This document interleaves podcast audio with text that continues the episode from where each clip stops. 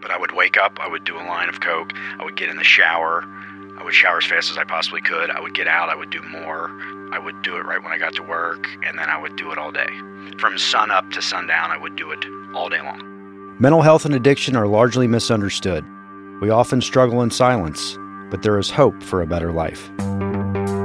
I'm Trevor Steinhauser, and this is Stigmatized.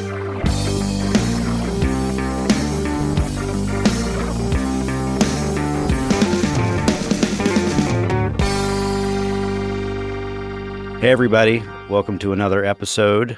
And today we're going to be doing something a little bit different, and I'm switching seats. And I've had a lot of people ask me uh, that they want to hear my story so everybody can get uh, a chance to know me as the host of the show and find out my journey and what I went through and uh, why I started this podcast. So I've brought my good friend Erin in, and she's going to be interviewing me today. So something uh, kind of off the cuff, but I felt like it was time to do this. So I'm really excited about it. Thanks for having me, Trevor. Just as a precursor, I'm unqualified to be an interviewer, but Trevor knows I talk a lot and I'm nosy and I don't No, have much very filter. inqu- very inquisitive and asks good questions and curious. So no, that I wouldn't have anybody else do it. So this is great. Um, so I thought we could start talking about your childhood and how you know you grew up. I know we grew up in the same town, but I did not know you back then. So Well, um, yeah, life was good. I mean, I grew up. I would say in some ways I hit the lottery. Um, kind of a Brady Bunch type scenario. I mean, I have a an older sister and an older brother, and parents that showed us nothing but love and affection, and you know, no sort of um, like neglect or, or any sort of negative experience in our house whatsoever. So it was it was happy. I was a happy kid, and um, did you have the church family vacation? well, we were we were the uh, Easter Christmas That type, counts. you know, Yeah. tour. You know, not many. We sang in the choir and did stuff like that, but no, not overly religious. Um, but yeah, I mean, it was it was pretty normal, but it was um, yeah, got to do cool stuff, and uh, you know, I had two older siblings, so they kind of beat me down, and they were older enough to where like I wasn't too connected with them, so I was kind of fended for myself a little bit, Yeah. which um, I was always jealous of them because they got to do stuff I couldn't do. But no, all in all, it was it was great, really. didn't want for anything. No, and- not no, yeah. no, not at all. And, and honestly, the opposite of that. I mean, I think we, we were probably given too much and coddled too much. Which, in, in hindsight of the way my life has gone, I think that had a uh, negative effect in some ways of of work ethic and and things like that. But no, did not want for anything. It was um, it was great. So obviously you're doing this podcast, which I love and I listen all the time, um, about addiction, mental health. And so just wondering now, like you said, like in hindsight, when did that really start to show the mental, you know, side of it, feeling different or feeling something's missing for you? Well, I always say this, and, and for a lot of people in recovery or active addiction or uh, any sort of struggle, uh, some people have traumatic experiences. So I fell down a flight of wooden stairs when I was 18 months old, fractured my skull. So I say from the beginning, I was up against it. I mean, my my brain development was just rattled instantly, pretty much. And Do you remember that at 18 no, months? no, no, just no. I told? just Okay. in in hindsight and um, because ear early on in my life, I you know when I could start you know recalling things and remembering stuff, I was just there was something off. And and as I grew up, I had more concussions. Just this unfortunate thing of being a boy. I didn't have any headgear. It was just falling on my head, falling off of jungle gyms and. Uh, We had a barn in our backyard, and I fell off of that. I mean, we're talking like right onto the pavement, like legitimate, you know, trauma to my brain, and I, I firmly believe that there's brain damage involved. So this, and again, people can argue whether trauma plays a difference, but for me, I believe it did. There could also, you know, also be some genetic stuff, but a winded answer to your question is five, six, seven. I mean, I just I was off. There was something there was something off with me. I mean, I was happy, it's fun, but I was always over the top. I was always extremely worried about what was going to happen. Like the unknown. Yes. Like yeah. Like so profound, so such profound feelings that it was just. I would look at my classmates next to me and think, "There's not a chance they're thinking about the shit that I'm thinking about." You know, just yeah. You know, stressing myself out, and, but still pushing through as a happy kid.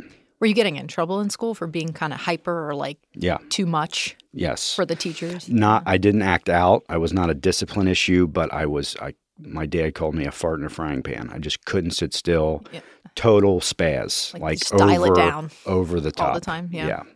And part of that was just my makeup and part of it was my yearning for acceptance and you know cuz confusion and wondering why I was uh, those questions came pretty much from the start Mhm. and they kind of just you know it just snowballed slowly through throughout so And then what about the alcohol, like drug side? I mean, when did you start to feel? I'm sure you didn't know it at the time, but like that Well- first exposure to well, my alcohol and drugs started as a kid in, in, a, in a different way in a different way like video games you know hanging out with friends spending the night somewhere uh, playing sports. I mean like nothing was ever enough for me. It was again such a almost out of body experience where i would almost before it would happen i would go to Mm. my friend's house and i'm like okay I can i wonder if we can stay up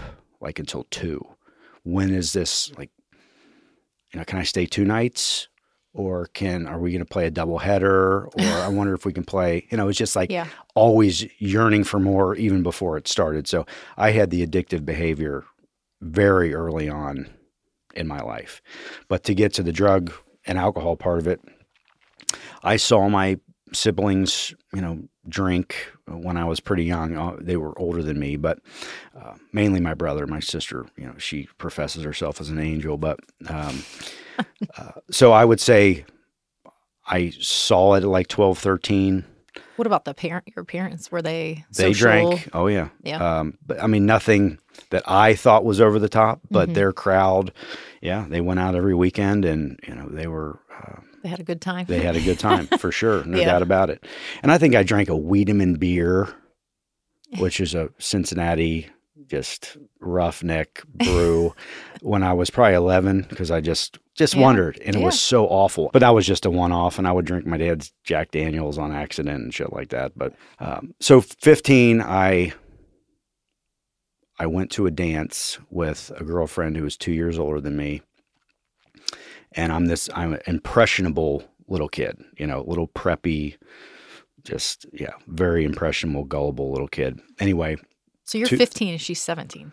sorry so 14 and 16 eighth grade 10th grade so Yeah. i go to this homecoming dance i'm like stud muffin you know Yeah. going with this older girl but have no clue what i'm getting into and we stop in this parking lot of this mall because we got there early or whatever they start smoking a joint and i'd never i had seen marijuana but i'd never like smelled it or seen it like in action Mhm. you know and i smashed my face up against the window like with my thumb in my mouth like what is going on these people i mean these this is not what are they doing like they're we're all going to die you know that kind of thing Yeah. um, so i shied away from it then was scared of it and then I, I forget the first time i tried it but so you didn't try it then, no. Even though you were with the, the older girl and the older crowd. Hmm. no. Scared to death. Yeah. and then i saw a couple more times while i was dating her and didn't do it. And i don't know when the first time was i forget. But you know it takes a couple times to really like kick in. So the first time i'm like you know probably was like you know what the hell is this? And so i think I, I don't know i drank and smoked pot pretty close together for the first time. And when they both worked the uptight me said okay there's there's something to this stuff and i'm able to Were you doing it in the crowds of the people, you know, your friends? Oh yeah, the other yeah the other one's doing it, um, but yeah, it it worked, and I was able to like chill and mellow out and kind of get away from all the stuff that was because I was I was inside this hyper overactive Chris Farley type entertainer was a scared little kid. I was still wondering like why was I such a weirdo, Mhm. you know, under underneath the, it all. Um, so it And allowed me to people were thinking that about Oh, you because you were thinking about yourself. Yeah. Absolutely, of course. Yeah. So that was the first. That was the first time. So I very quickly. I didn't drink all the time, you know, on the weekends. Um, but I very I, I had a love, quick love of marijuana pretty quickly. But that was your eh, way of being in that crowd. It sounded like if you're just doing it on the weekends, then you're kind of living with you know yourself during the week, and then to fit in, not doing it because they're doing it, but because you feel better about yourself. Like I'm I'm good now. I'm cool now. yeah, yeah, and, yeah. and so that mental that helped me with my mental insecurities, but it was also fun. Like you know, my mm. first time of like breaking the rules. yeah. you know so as much as i was a scared little kid that to the letter like didn't break the rules Mhm. now i had this hard shift of okay i'm smoking marijuana this is awesome let's keep like and nothing bad. it- it's nothing Happened. that's right so we're going Mhm. to keep we're going to keep moving forward This with recipe this so works. it, Yeah. slowly started progressing to where and the crowd changed for sure. I still had my same buddies who I played soccer with and everything, but I was kind of the guy. I was friends with all the crowds. Like I was, you know, we just everybody hung out, and I was open to new experiences. But I Hmm. started gravitating towards the people that smoke weed all the time. Yeah. and that became me pretty quickly. You know, so by sophomore, junior year, by junior year of high school, I was smoking weed probably at least a couple, three or four times a week. And by the time I was a senior, I'd get high before school every almost every day.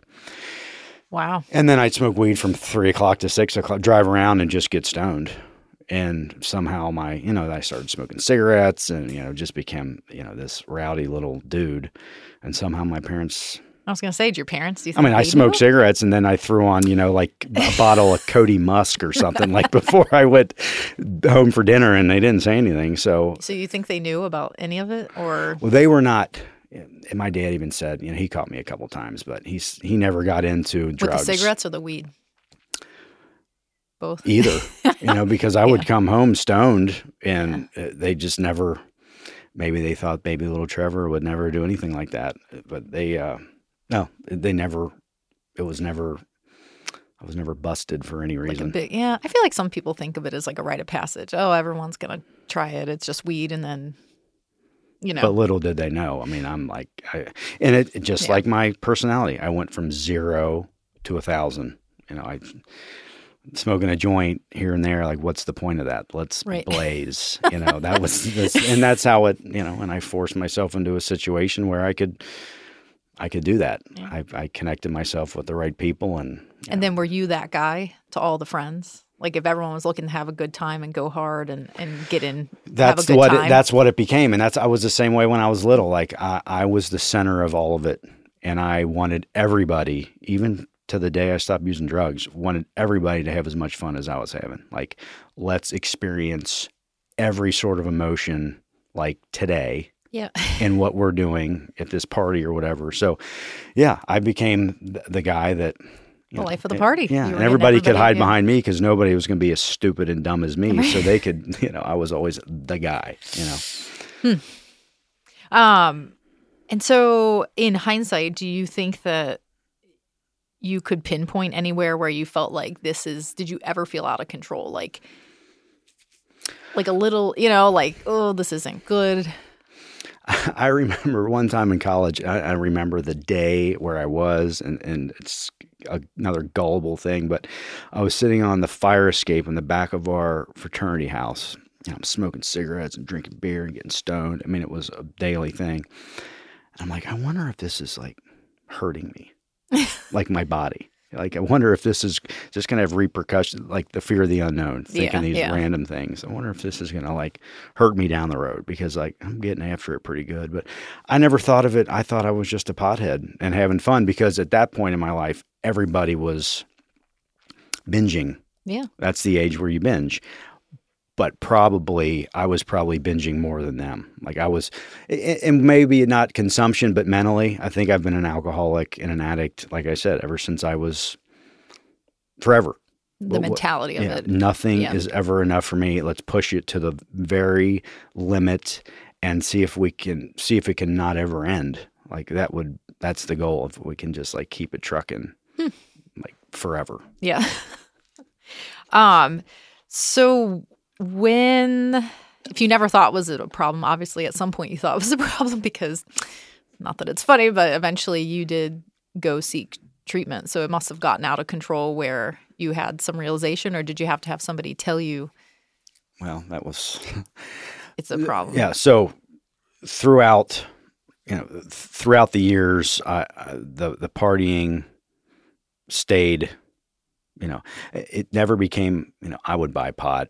Yeah, but I mean, I wasn't like, you know, I wasn't. It wasn't out of control to where I was smoking before bed or anything like that. You know what I mean? But it it stayed steady to where you know when I tried cocaine the first time when I was 18. But I tried everything. I, I did. I tried everything, and those things were short lived. But it continued where alcohol, marijuana. Anytime anybody had cocaine, I would do it, but I wouldn't buy it. You know, mm-hmm. because people had it, and that's where I was still this scared little kid. Like I can't buy drugs, but I'll sure fucking do them. You know. Yeah. Um, so then I get into my work life or whatever. Bottom line, even after kids and everything, I, I, I did it. I mean, it didn't matter, and a lot of that was stress of my my life and what was going on and being unhappy, but still being this kid that nothing's ever enough. Let's party. So, so when it became a problem, it was February 2014. I had a six year old, a four year old, and we just had a baby in November. So, like five months, four months.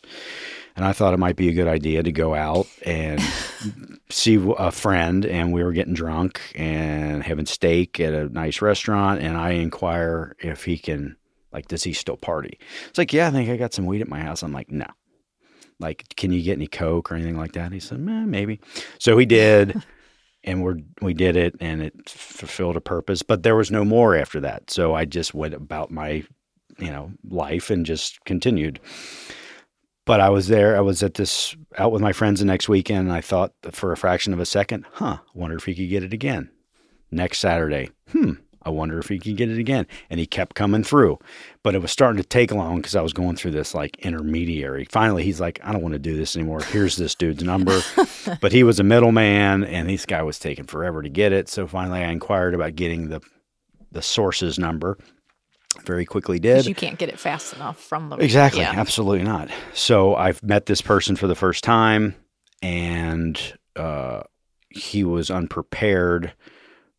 What? Because I, I think I stressed him out that I needed to meet him right away. That he didn't have anything prepared, so he ripped out this Ziploc bag of cocaine that I've never seen anything like it. I mean, we're talking like boulders. It was a gallon Ziploc bag completely full with bricks of cocaine.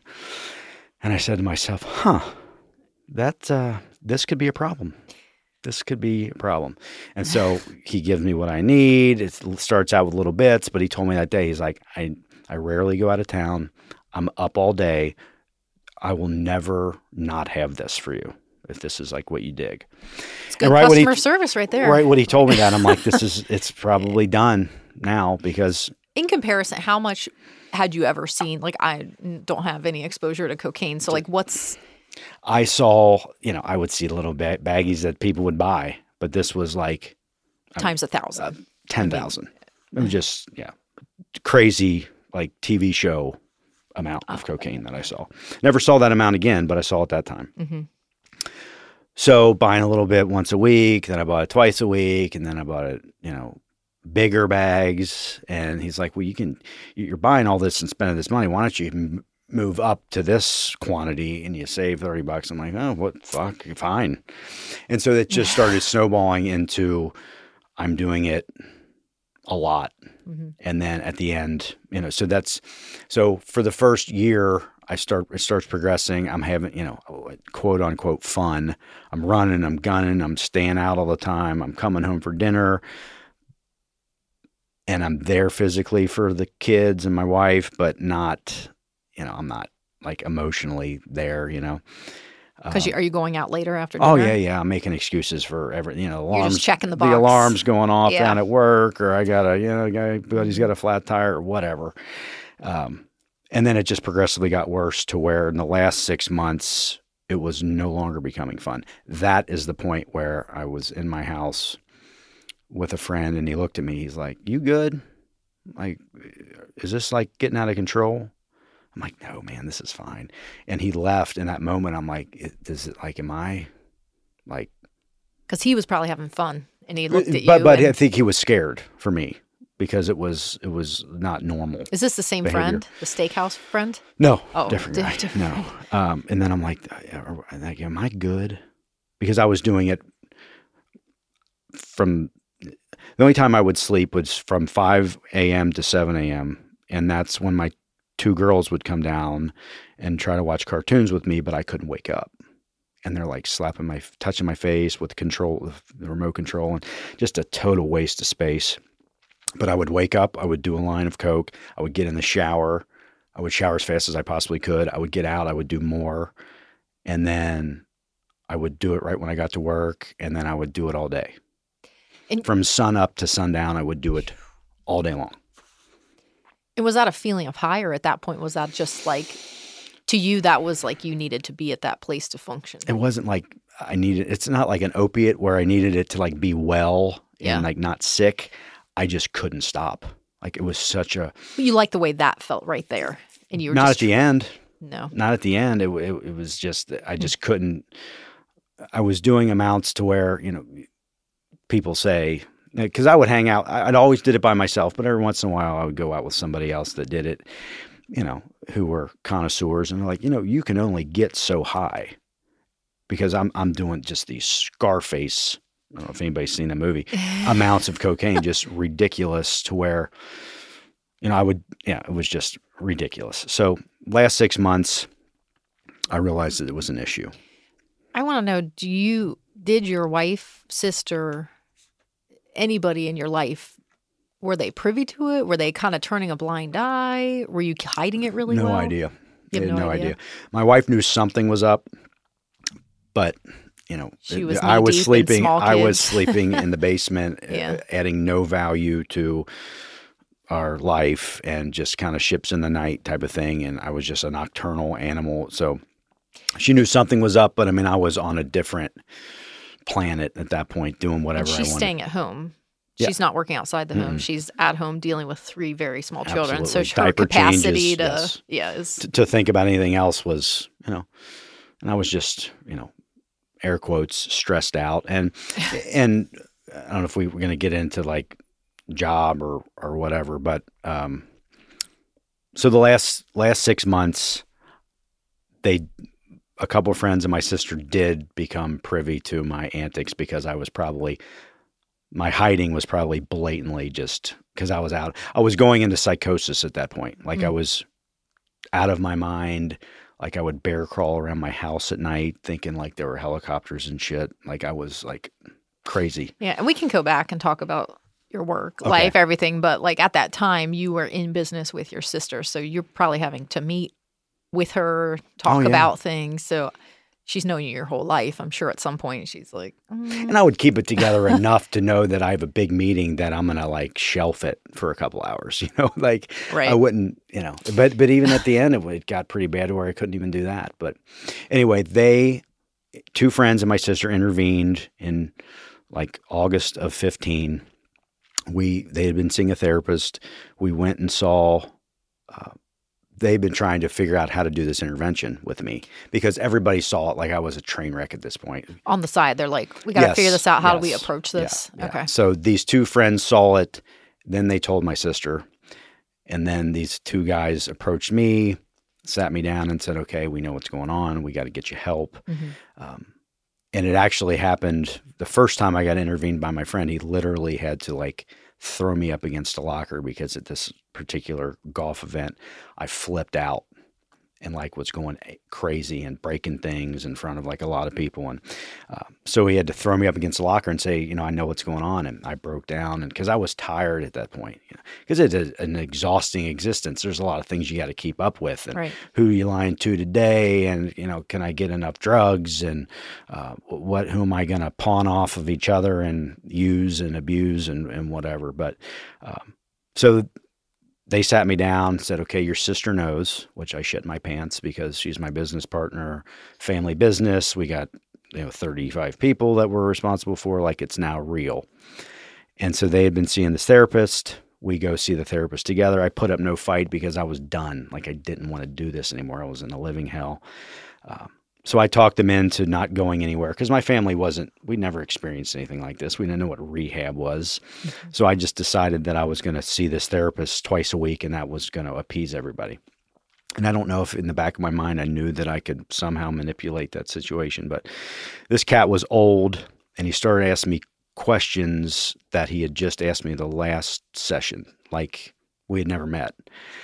And I said to myself, well, it'd be pretty easy to like lie to this dude so I relapsed, started doing coke. I would go in there twice a week. Man, I feel amazing. Like this sobriety thing is like awesome. I'd be high as a kite. So six weeks. That lasted. For, That relapse lasted for six weeks, and I'm going right to the core of this thing, if if, if that's okay. But um, I'm sitting. It was October, like I don't know, first week in October, I'm sitting in my basement, which is where I did all my drugs. I my little setup and uh, it's like my little lab. But I'm looking in the mirror, and my eyes are as jaundice as you could get. I mean, they were yellow, and I know that my organs are giving out. You know, I mean, my body's gurgling. You know, just it, it's bad. I'm in pain. Uh, I'm about to have a heart attack because I'm doing just copious amounts of cocaine to where you couldn't, I couldn't stop to where I, I thought I was going to have a heart attack at some point, and I would have.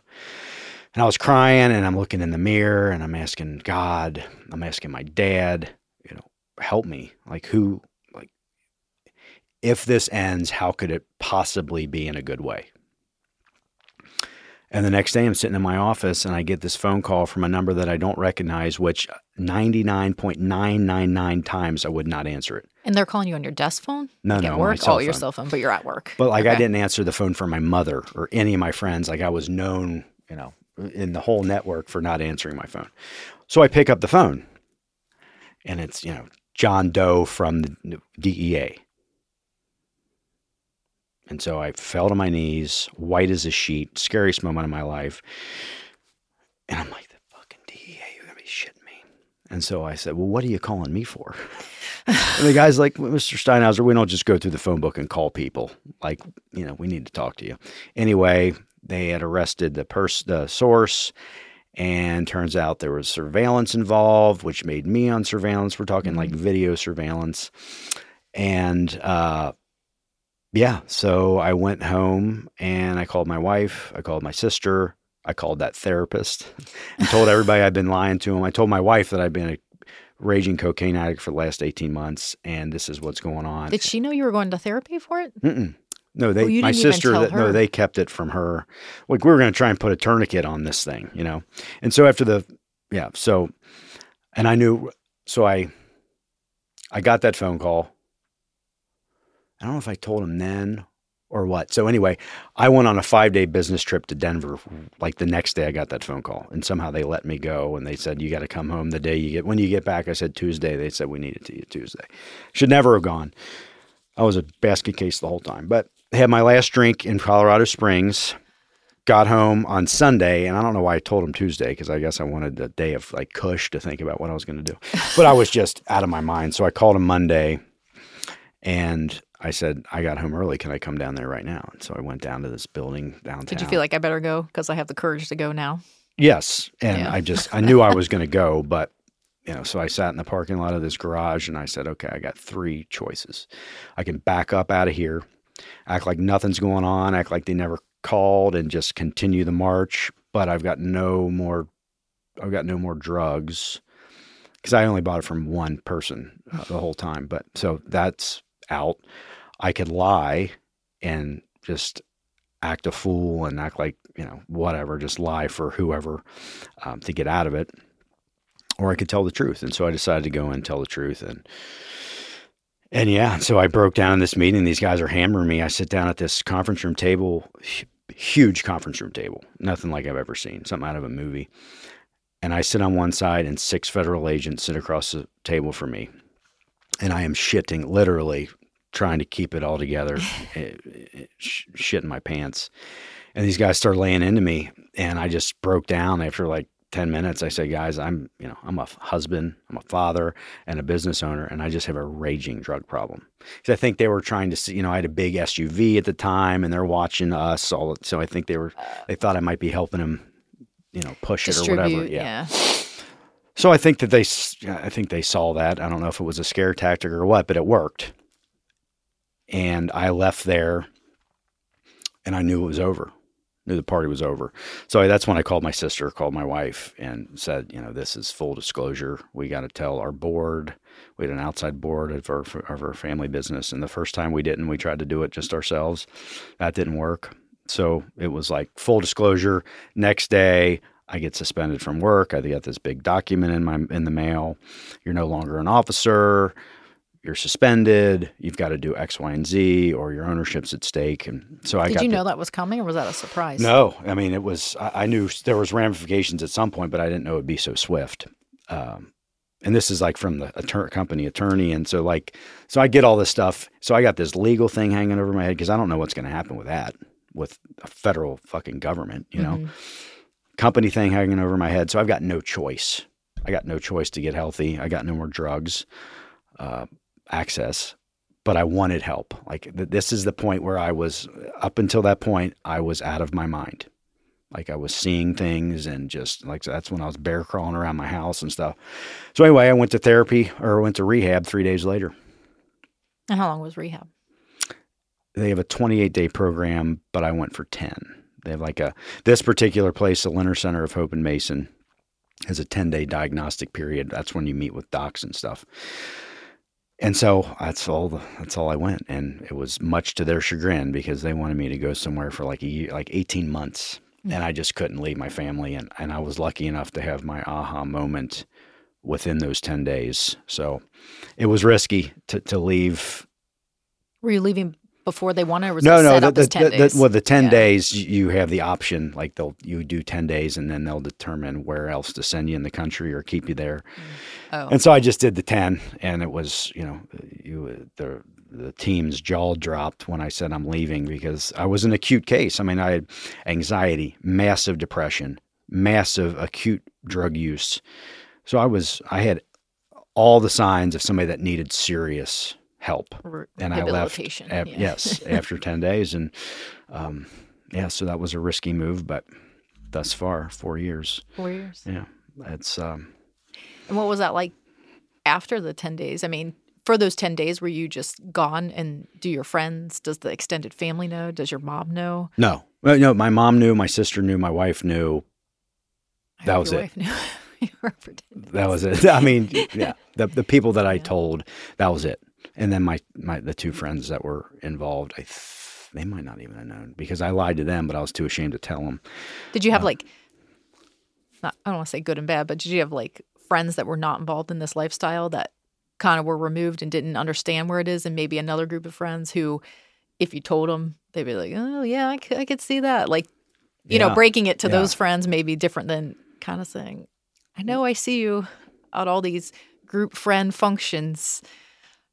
You know, I, you know, No, did the- you have to start telling people as you Well, well, saw eh, them? A- afterwards, Yeah, after I- you got well, out. my my two buddies became that intervened with me became like my spokesman. So Mhm. all these friends would come up to them and say, "What's going on with Trevor? Like, is he okay?" I mean, they didn't hear about the rehab part, but the, people, everybody started that I was around started seeing that I was in bad shape. Well, you had the outburst Yes, at the yeah, country club. Yeah. You're looking awful. yeah. You probably I lost, lost, tons of weight. I was Yeah. pale and yellow, and yeah, I mean, it's like it started getting bad. But uh, so they knew. But as I got healthy, I decided I made the decision instead of having 75 conversations with people, like being out, why aren't you drinking? I just decided to tell everybody at one time, and I did that But uh, after rehab, I went dark for about a year and a half. I was doing therapy, I was doing groups. I didn't talk to anybody. Like I removed myself because I went into like a massive depression. But living at home Yes. with your family, Yep. but not working. Not working. No, did not work. And um, but- which was just uh, just an extraordinarily fortunate circumstance that we had the resources to to do that. But um, so I came out in 2017 to the community, which is five generations of Steinhausers, and now I'm going to be the first one to fuck it all up. So like I had this really hard time reconciling the fact a how am i ever going to function without alcohol? Because cocaine was a byproduct. Coke, i would never have looked for cocaine had i not been drunk. And secondly what's the community going to think of me? Like this schmuck kid who's always been known as a drug addict. Like people all parents and stuff throughout the years always knew that i was kind of a wild card um, which turned out to be completely accurate. Um, but i But you're living in the same community where you grew up. Absolutely. So I mean, Yes. the, the reach of the people that know you. Yes, and, and yeah, and and so I there was this event that a friend signed me up for, which was like a storytelling thing, and I decided right then that I'm going to spend this this 12 minute little segment um, next to somebody that's talking about law and another person that's talking about being a librarian or people telling stories. I'm going to throw my addiction out there. So it's just an open mic storytelling. Yeah, and it was on Facebook Live and all that kind of stuff. And I did it, and I'm thinking, you know, it'll, however the shoe drops, the shoe drops on whatever the perception is of this thing. And I'm sure people had all different kinds, and but the perception that I got and the reception that I got was unbelievable. Like I didn't hear anything but positivity, and because somebody told me once, and I think it's true, is no people love a comeback story. Like Mhm. people don't care how you got knocked down; it's how you dust yourself off. And I've always remember that, and to this point, it's been okay. But that's how I chose to come out and just tell everybody, and rather than having these pockets of people and uh, whispers and all that stuff. I just rather just disclose the whole thing so everybody knows. Right. How much of a relief was that after a It year was- and a half of dark? was- It was huge, yeah. like all the way huge. It really, Yeah. it really helped me out. Yeah. Yeah. I remember finding out and thinking, wow. And I actually remember seeing you for the first time after for a long time. And I felt like I was meeting you for the first time much more mellow, calm. Like I felt like when you looked at me, you looked at me. Like it was just a different it was just a- Aaron and I worked together. yeah. By the way. Yeah. um, yeah. But I knew you socially, you know, a little bit too. And um I never got invited to the crazy parties, but a little bit. But But that's I- the thing. Like I never engaged in a conversation. Like I could never have done this five years ago because I'd be, I wouldn't be like I'm enjoying this. Like I enjoy conversations Yeah. now. You know what I mean? Like my entire life was we got somewhere else to be. Certainly, Right. You know, yeah like, almost like you're you were taught you know you you obviously were nice and genuine and like talking but you could tell you were you were on to the next thing distracted. before you finish the thing in front of you Yeah. yeah and so i think meeting you after your rehabilitation you know the way you made it happen it, you know you were different so um what's you know this is kind of a newer version i guess or a different version of you and you're having to learn you again and Yeah. you probably have a new family dynamic, a different dynamic with your Yeah. kids. I mean, And let me just go back to the work thing real quick. But like, you know, so that I've had true, very traumatic events happen uh, in my life. Um, so like, I started work 2001, working with my dad my sister, which was great. Family business is unbelievable. Dad's my best friend, like tight as can be. He gets, you know, 2005, our 100th year in business. I'm getting married changing technologies at work and he gets diagnosed with terminal brain cancer. So like devastating time like you know so that set me on that was a huge catalyst for me to just check out. and your what- dad was the man. he was the man. Everybody loved him, and he single-handedly, as the third generation, I mean, kept our company going, and just strictly off of relationships. Like and not just sick before then. No, Just exercised and Yeah. um, no brain tumor. Yeah, it was. Uh, yeah, it was just the it was dev- out of body experience when I found that out. Totally. have you had to grieve that loss all over again now that you're not I- using? Uh, yeah, I grieve all the time. Um, But, do you, was it delayed because of? Oh, sure. Yeah. Yeah. And, and but that that that allowed me to check out into like I just didn't give a shit, you know, like e- even family and marriage. I just like this was my dude, you know what I mean? Mhm. So, yeah, just checked out, and then and then that day, almost the day he died. So our older brother, um, almost to that day, disowned my sister and I. For whatever reason, um, he he was adopted and he let people know that very clearly and kind of always had a chip on his shoulder.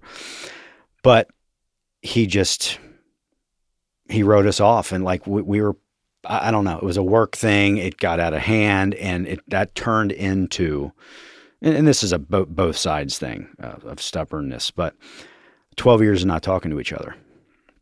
We did not talk to Since each other After your dad after passed. our dad died. Yeah, and, and it's not for trying. I mean, I told him I loved him all the time, and and it just nothing could get nothing could get through. But 2015, right when I am almost right after I went to rehab or right before it, he gets diagnosed with melanoma, and so he goes, gets cleaned up.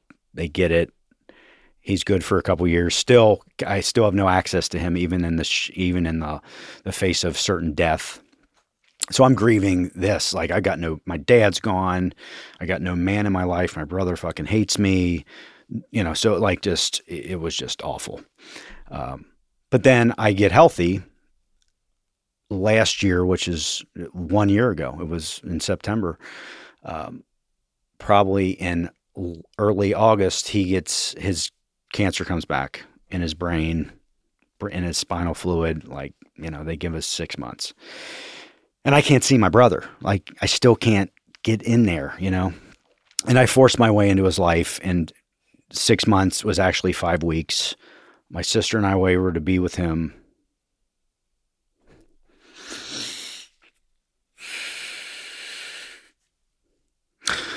For like two weeks and it was just it was great and we got to say i love you and shit but it was fucking awful. So he died.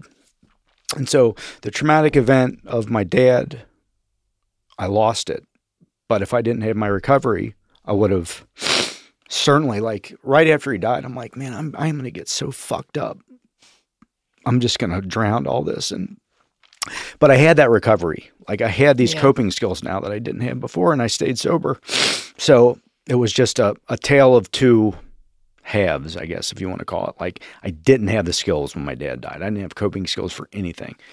And now I went through this recovery and gave it everything I had and and my brother dies and as bad as it was, I was able to like keep it together and say, you know, there's no point in going out and um, doing this. And that's not what he would want, certainly not what my dad would want. So it's just a profound affirmation of what recovery can do for a human being. And yeah, so I just wanted to add those two things because they were pivotal points in my life, and you know they both had two um, different endings, but you know one was a positive, a positive thing because of you know dedicating my life to being sober. Yeah. So um, you're not in your family business anymore, which was a huge departure from your whole identity. Yeah, For, I feel like a, a preordained. I don't know the right word, but you no, know, it was a absolutely expected thing from the very start, like It which was was a huge pre. You know, it was like a pressure cooker, really, to be, you know. to finally walk away from that family business. I mean, your last name is on the front of the building. You know, you're walking away from that. So now you've really dedicated yourself to recovery. Yeah, I got uh, like intervention training. I got recovery coaching training. I'm not really doing much with those two because it's really hard to get people help because you know they just don't they just don't want it. So, but the thought of this podcast came to my mind early in my recovery, like because I always wanted to be on TV. I always wanted to be on Saturday Night Live. Like that was my dream. I wanted to act, and I'd always been acting in different plays throughout my life, which Yeah. was I mean not honest, not not like actually, but like Yeah. I've just been playing this freaking role of whoever I am today. Um, but this would give me a chance to get my personality out there and also do some good. And like the, the stigma of drug use and mental health have, has always driven me it drives me absolutely up a wall. So I wanted to, it to be about that. And that's where the name stigmatized came from. And I wanted it to be a, platform for people to, to listen to other sto- stories of other people. Hopefully, somebody going through it can relate, a family member going, you know, having the loss of a child or having gone through it. Anybody can listen and have have people come on and tell stories of, you know, anguish and terrible times, but you know, always come out like, how is it now? Mhm. What did the experience teach you? Where did it take you? How, what did you learn about yourself? And and and hopes of helping other people. Period. And I think you've exposed a side to people of saying, you know, you can have it all. You can have an, uh, everything you ever wanted. You can have the nice house, the car, the the family, even a business, a job waiting for you. And addiction was always there, and it, you know, Yeah, I mean, we were in the top of the hill, big house, picket fence, that whole thing, and you got people that are in very, you know, much less fortunate circumstances, uh, and we collided in the same spot. Mhm. Like it just when people say it doesn't discriminate, it does not. It is a mental, behavioral disorder that people with tr- trauma or not trauma or just brains that are defective they want to they don't want to feel that way. Mhm. and that's we choose and i want to make this very clear that i made the choice to pick up marijuana. I made the choice to drink alcohol and whatever else i did but i did not want it to take over my life. Like i didn't wake up every day and be like oh, i'd like to spend $375 today and do as many drugs as possible to the point where i could almost have organ failure. You know, like nobody wants nobody wants to be at that point. Nobody wants to be living on the streets shooting heroin and uh, so it, yeah, at a point it was a choice, but it it quickly becomes eh, not a choice. Well, I will say also on a personal note, I know you came to me about starting a podcast. Oh, we should start a podcast together Yeah. before any of this. And having worked with you, I kind of was like, you know, I feel like I I, I feel like I'm gonna end up doing a lot of the work. Um, you know, like a lot of us, you know, you start projects, and I think I had experience, you know, pre rehab Trevor. You had a lot of great ideas, and then, you know, you were gone. You know, yeah. yeah. And so I said, I, I feel like I'm in enabling this situation. Like, I don't want to do the brunt of the work. And you kind of dropped it. And then I turn on social media one day and I almost started crying. You had a logo, you had a platform, you had interviews. And I was like, he fucking did it. You followed through, you know, and it's awesome. Yeah, for for once, you know. Well, And I don't doubt you because yeah, the work Trevor's work ethic is it still struggles, but yeah. And I just didn't have it, so I, I don't doubt you for not engaging. but I just felt like you needed to do this for you on your own and you know seeing you after it was off the ground i just was like this is awesome this is amazing you know um and you should be really proud Well, thank you. I appreciate it. It's I'm having the most fun I've ever had in my life, and it, it's to get emails and you know messages every once in a while that this is making a difference. You know, that's the, all the affirmation that I need. That, um, but I love story like you. I love hearing stories of people and people that are willing to go to places that they don't normally go emotionally, and to get real and raw and ugly and bloody, and then and then see you know people that have been in the penitentiary and now they're like this beacon of hope and this recovery magnet that everybody calls like that is what it's all about you Yeah. know and and and again everybody collides in the same way you can have totally different experiences and they're and it's if you can't make light of the stupid shit that you did like like I you know I have professionals on but when you have somebody in recovery and you we laugh together about some of the stuff. It's just because it, there's a relatable factor there.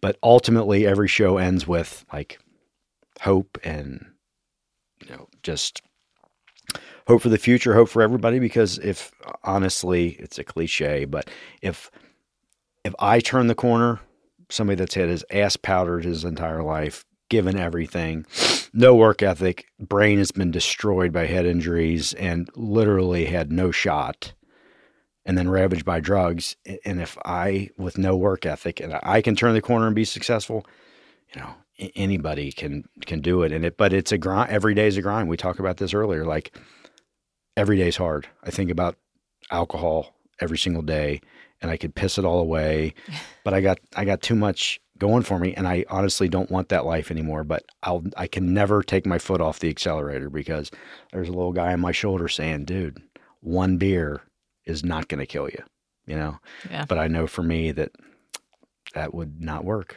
Yeah. so Well, thanks for having me on. no I I would have not To interview picked you. anybody else this was fun no I enjoyed it and hopefully everybody can figure out or at least know now what's between my ears and and I can tell you that it's if you go you don't want to stay long because it's a scary place to be.